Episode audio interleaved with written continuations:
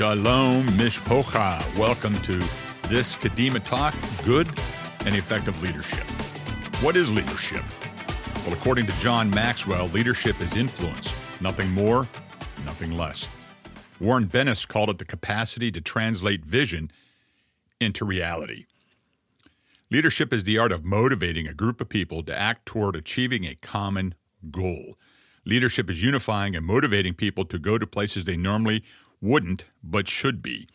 Dwight D. Eisenhower said leadership is the art of getting someone else to do something you want done because they want to do it. Corporate realms, transactional leadership has an expectation of return for performance with various motivations, goals, advancements, salaries. Transformational leadership is motivating, inspiring, and transforming individuals in biblical morality, character, integrity, honor, courage, loyalty, and commitment. It's inspired righteous living by obedience to God. Being a good, effective leader is not easy. It's something we strive for and work on daily. One must possess effective leadership qualities that help them achieve higher goals and objectives. There are two basic leadership categories, one of position and one of power. In the military, we were trained that you honored the position, the collar devices, regardless if you liked the person or not. You always had to respect the position, just as it is with our president today. It doesn't matter if I like him or not. It doesn't matter if I voted for him or not. But if POTUS, if the president of the United States walked into my office right now, I would immediately stand and greet him with deference as Mister President. Power in leadership comes from those who have great wealth, which comes with influence, the basis of leadership. Neither category makes one a leader. I've been on many submarines in my life and met the person who retains the positional leadership spot, but they aren't the leader. I would often get to a new command and just watch for a month and see what was really happening behind the scenes. I've learned that when a person approaches me and states they're the person in charge, they're not the person in charge. Leadership requires many traits. The first one is integrity. Integrity is a core quality that every leader must possess. You cannot run any ministry or business successfully if you lack integrity. Integrity is what you do when you believe no one is watching you. Integrity is the foundation of good leadership, and one must stand for their beliefs. No matter how hard a situation, a good leader inspires with principles and ethics without compromise. They refrain from making false promises or taking shortcuts, choosing thoughts and actions over personal gain. My personal life is dedicated to serving and ministering unto Adonai. I cannot and will not compromise my core ethical, biblical values. And if I did, I would have zero integrity. First Chronicles twenty-nine, verse seventeen, I know also, my God, that you test the heart and take pleasure in integrity. Notice a connection between heart and integrity. As for myself, I've given all these things willingly in the integrity of my heart, and now with joy, I've seen your people who are present here give willingly to you.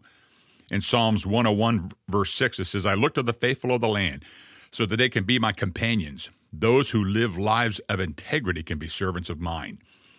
Character is another core foundation of leadership. Listen, you can't choose your eye, your hair, or your skin color, but character is a core trait that we choose to build and create in our lives and ministries or businesses.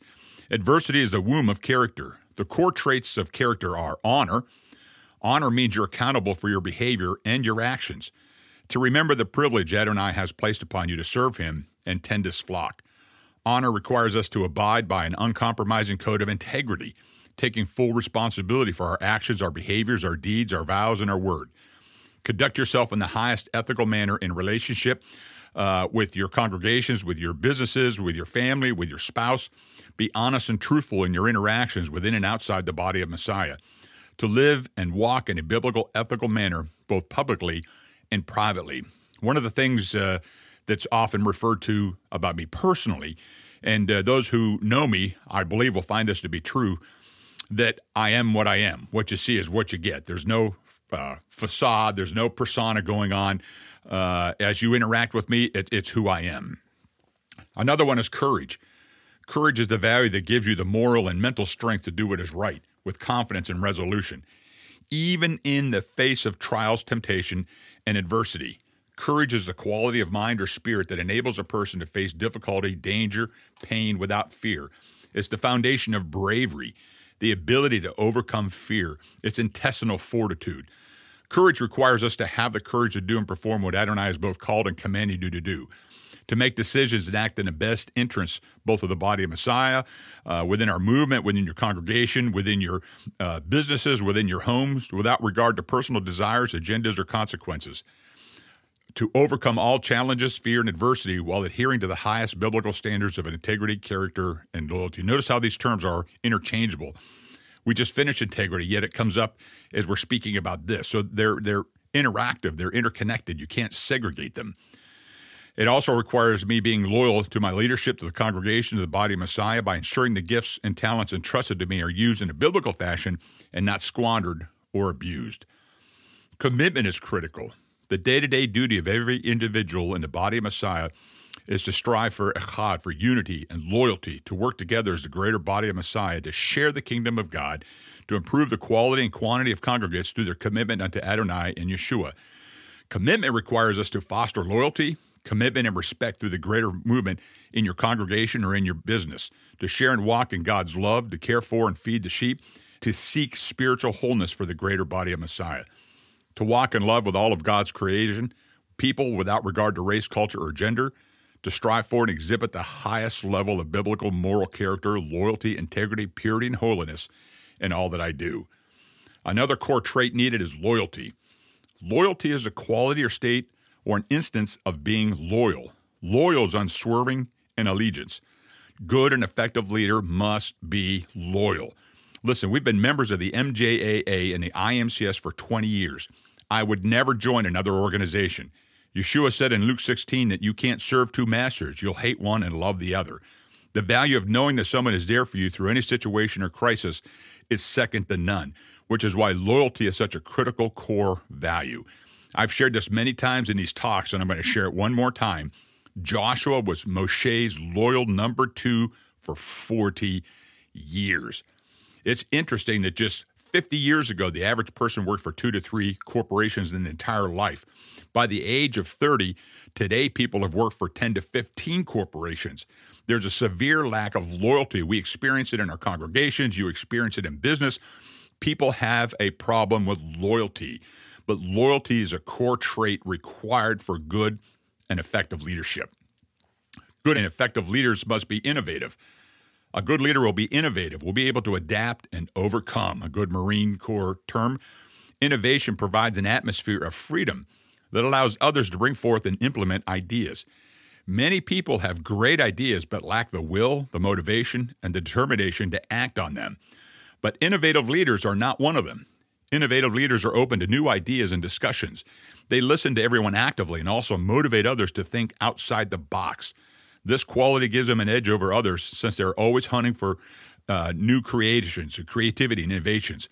Listen, we've completely rebranded our ministry in the last eighteen months through the pandemic, employing creative and innovative ways of our very talented staff here at Congregation Zion's sake. They've thought outside the box. The, the recommendations for these Kadima talks come from the staff. This wasn't my idea.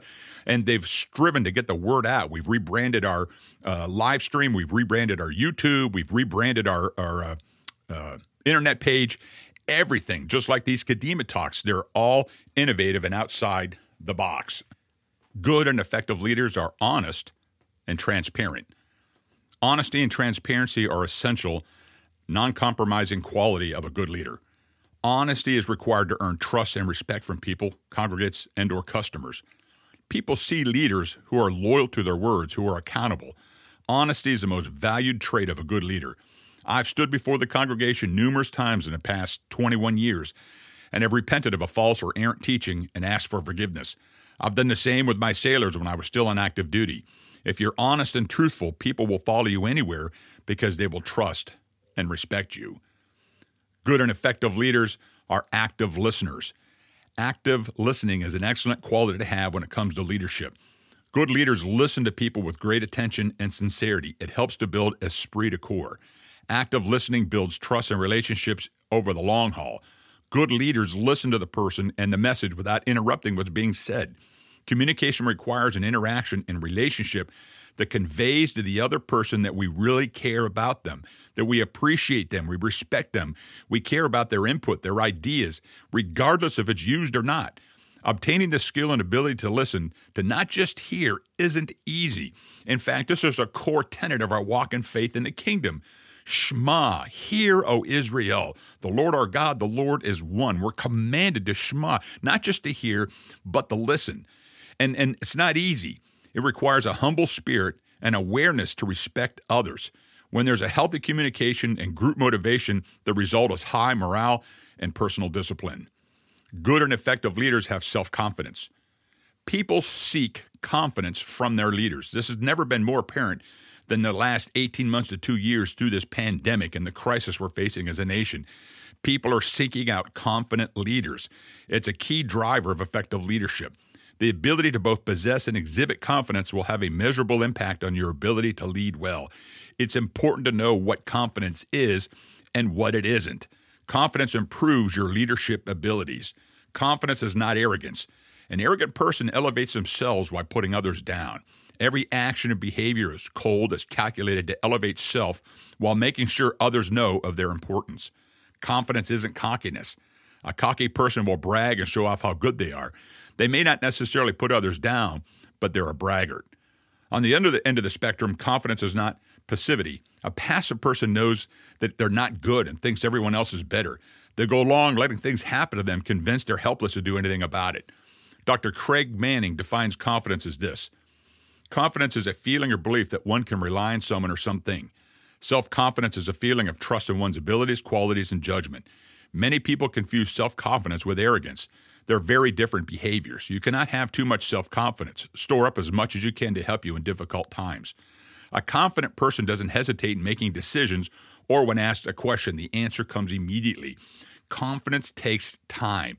This isn't something you're going to read a couple of pages out of a book or listen to this Kadima talk and have it.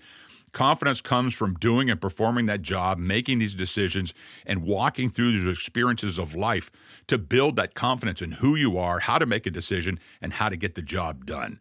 Confidence is something you build over time. It's coupled with loyalty. A good and effective leader has vision. Where there is no vision, people perish, Proverbs twenty-nine eighteen. Every organization, and I mean every organization, must have a clear vision, but only one.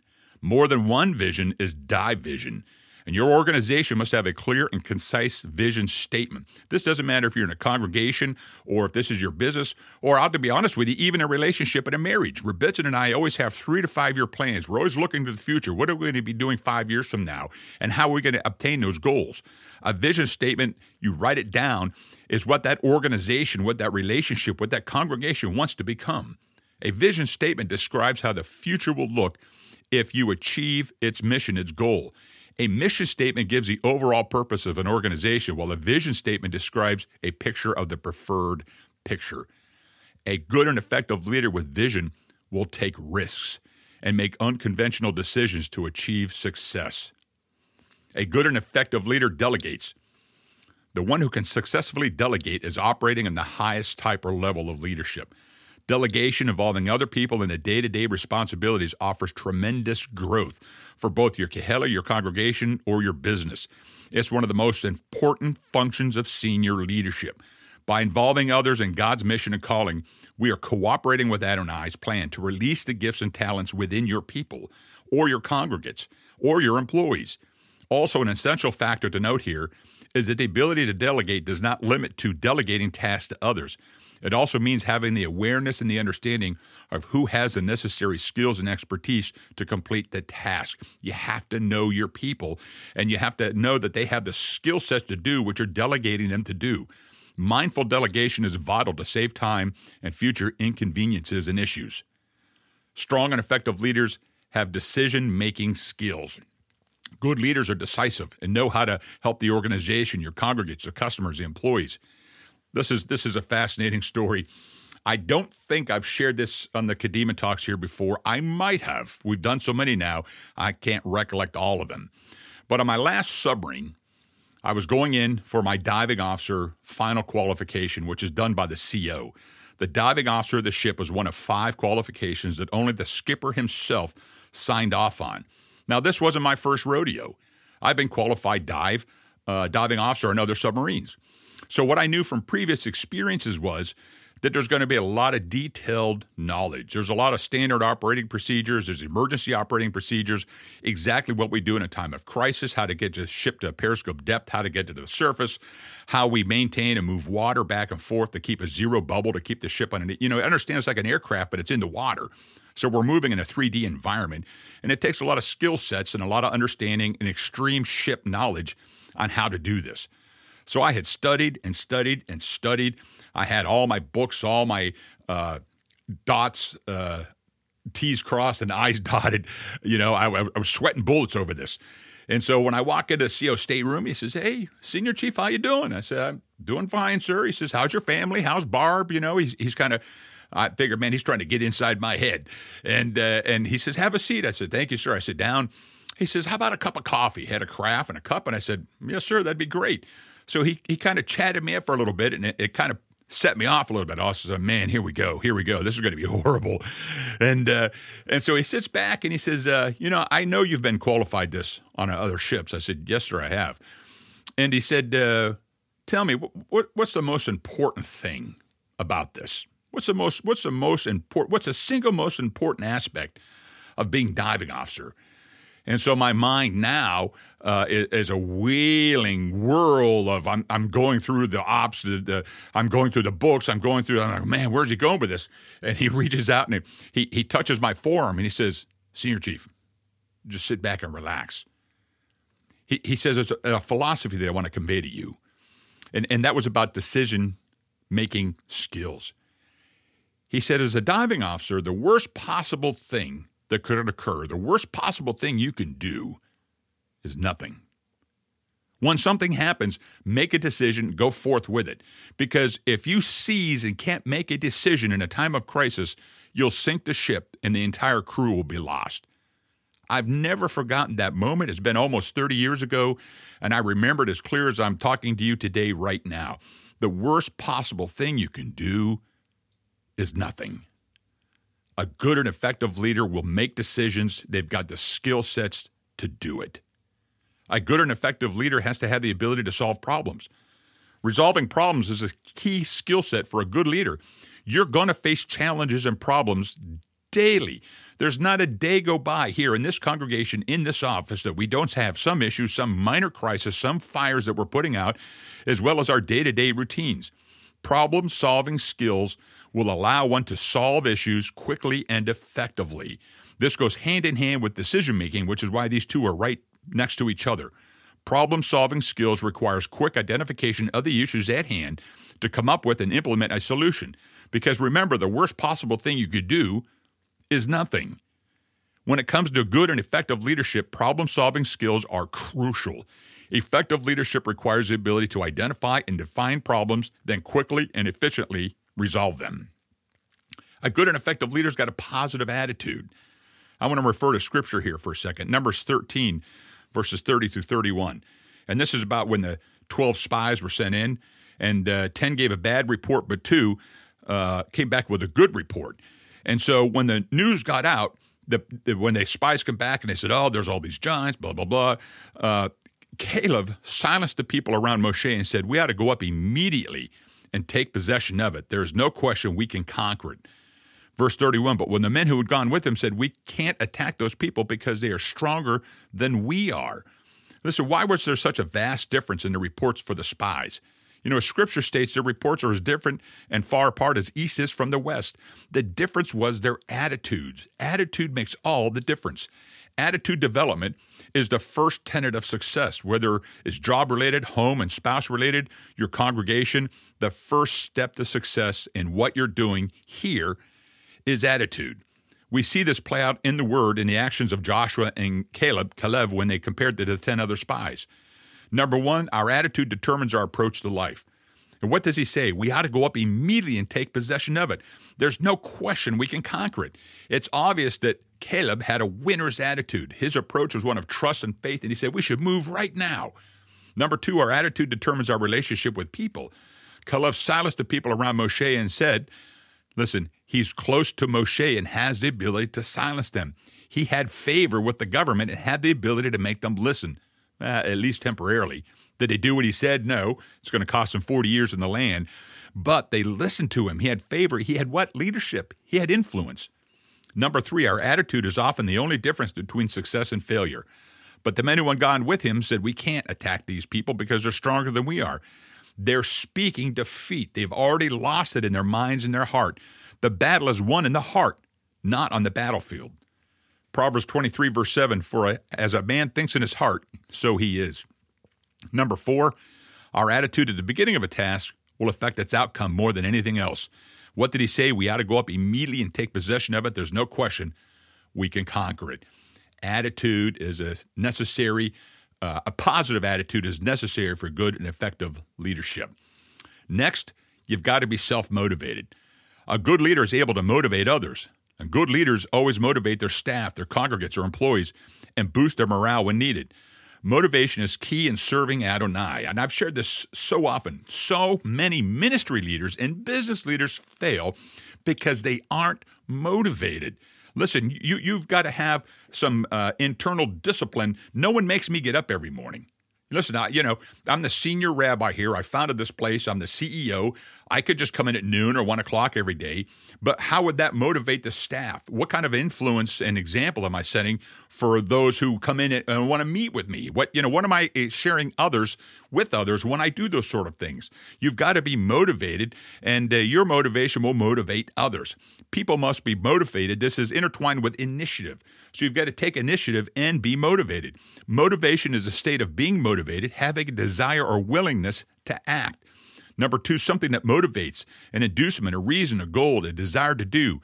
It's an interest or drive. So you've got to be driven. It's something that, that's a mindset, and you've got to get up every day and be motivated and be driven. And I'll be honest with you, I want to get up and come to work every day. I enjoy serving God. I enjoy intermingling with the people and the staff and to see how talented they are and their ideas and their skill sets. And I love to help people work through their problems and get resolve and see God transform their lives. It's a motivation. It's a drive. I want to do this. Without understanding people's motivations, leaders fail to capture the potential that's available to them. There's no higher calling and satisfaction in life in working for the kingdom of serving Adonai. We are called to reveal heaven's worth and value to fellow believers, congregates, to motivate them towards dedicated service of ministering before Adonai. Many leaders, congregational leaders, businesses fail because the leader isn't motivated to get up, to get going, to do what's necessary to achieve success. Motivation is simply the condition of being motivated or inspired to act. Throughout Scripture, Adonai divinely motivates his people to action. From dreams and visions to burning bushes to fleeces, from earthquakes, roaring winds, and storms to a still small voice. Adonai uses all things to motivate people to obey his commands and mitzvahs, to walk and rise into the calling and destiny in his kingdom. But there can be false motivations. So it's important here to be motivated, but to be motivated for the right reasons, for service unto God with a humble heart, not for self-motives that are destructive and heresy. People keep themselves motivated and set an example to follow. Motivation provides examples for others. Yeshua said, follow me and I'll make you fishers of men in Matthew four nineteen. Paul said in First Corinthians eleven one, try to imitate me even as I myself try to imitate the Messiah. Second Thessalonians three verse seven, for you yourselves know how you must imitate or follow us, that we were not idle when we were among you. These verses reveal the power of example. It creates a tremendous motivational impact on others when they see and experience the transformative power of God and his blessings working through you. What we desire to manifest in the lives of others must first be witnessed and experienced in our own life. If you want motivated staff, if you want motivated congregates, if you want motivated employees, then you've got to be motivated. Motivation builds esprit de corps. It's the second time I've said this. Esprit de corps describes a spirit of a body, of a person, a group spirit, a sense of pride, honor. When a team or congregation experiences this higher spiritual unity and sense of dedication to its purpose, the more it motivates its members to make an impact and succeed. Esprit de corps takes time, but one who is wise will make it a priority to do so, to motivate and build esprit de corps.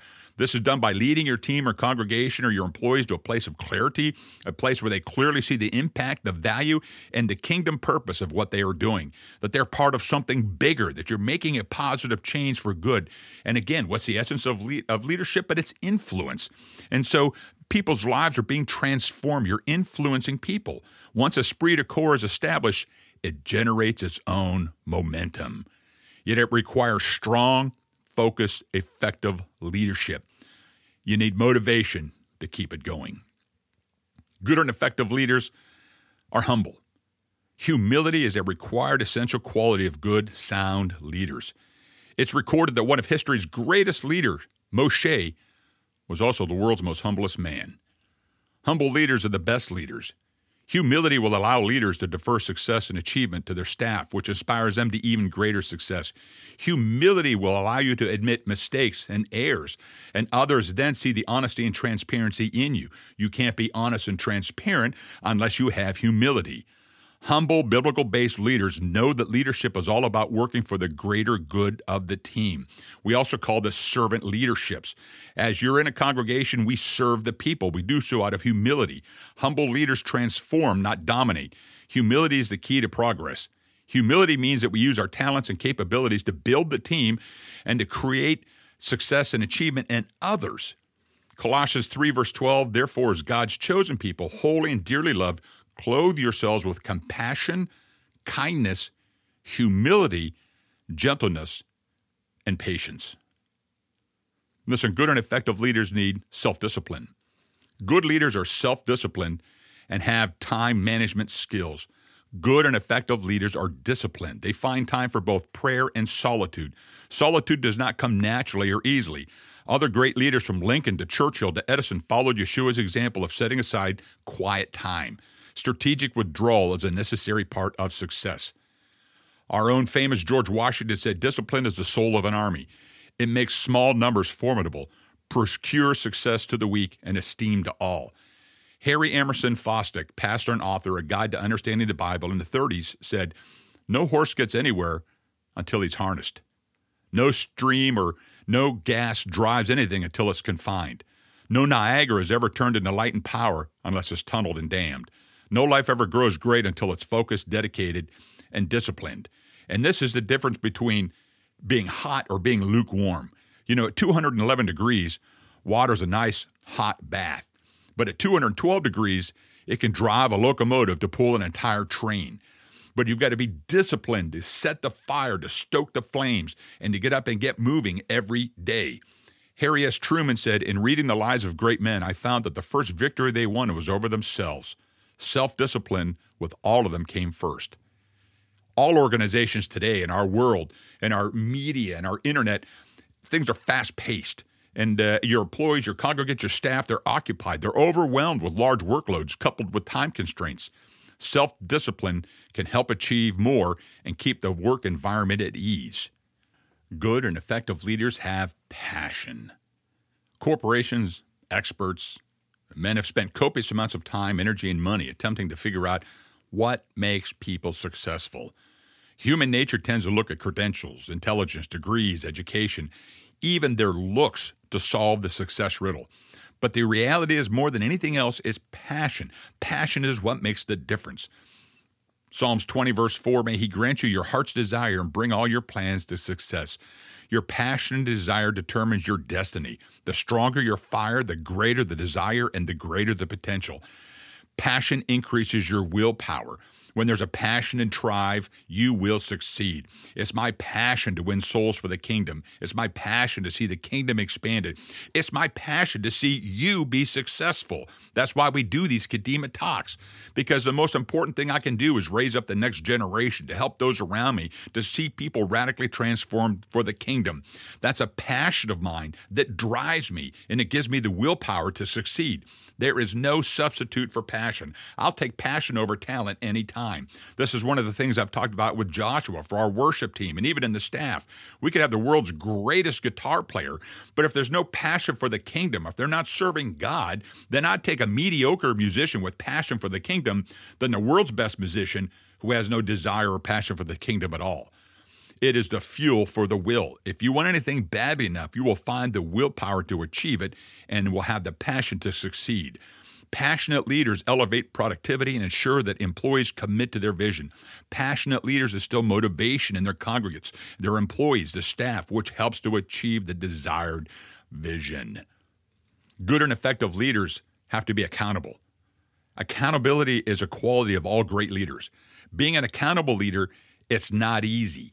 It means you have to owe up to commitments and promises, to the mistakes you've made. It means being answerable to the actions and decisions made by you and by those you lead.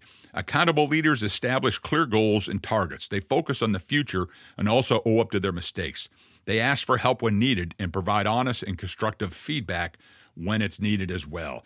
I once had a sage man, Sid Roth, told me, be wary the person in the kingdom of God who doesn't have accountability. They're lone wolves. They're wolves in sheep's clothing. Everyone needs to have accountability.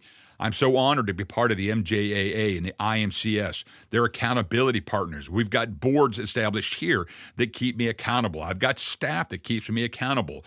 One of the things I often say is when you walk into my office, the first thing glaring right at you is my computer screen. You know why that is? It keeps me accountable. Everyone has the passwords to my accounts. It keeps me accountable. There has to be accountability in all that you do, in serving the Lord and in your business and all the tasks that the Lord gives you. Good and effective leaders empower. A leader with good leadership and solid qualities empowers his staff, his team members, to get the job done. Great leaders can empower their team members to achieve maximum productivity and organizational success. This is done through teaching, training, and equipping your people with everything they need to succeed. I believe in doing this. I believe in getting the equipment we need to be successful. I believe in the training and the schooling and the teaching that the staff can be successful. This builds then their sense of self-worth and commitment towards the organization. Good leaders know how to unleash the positive traits in others.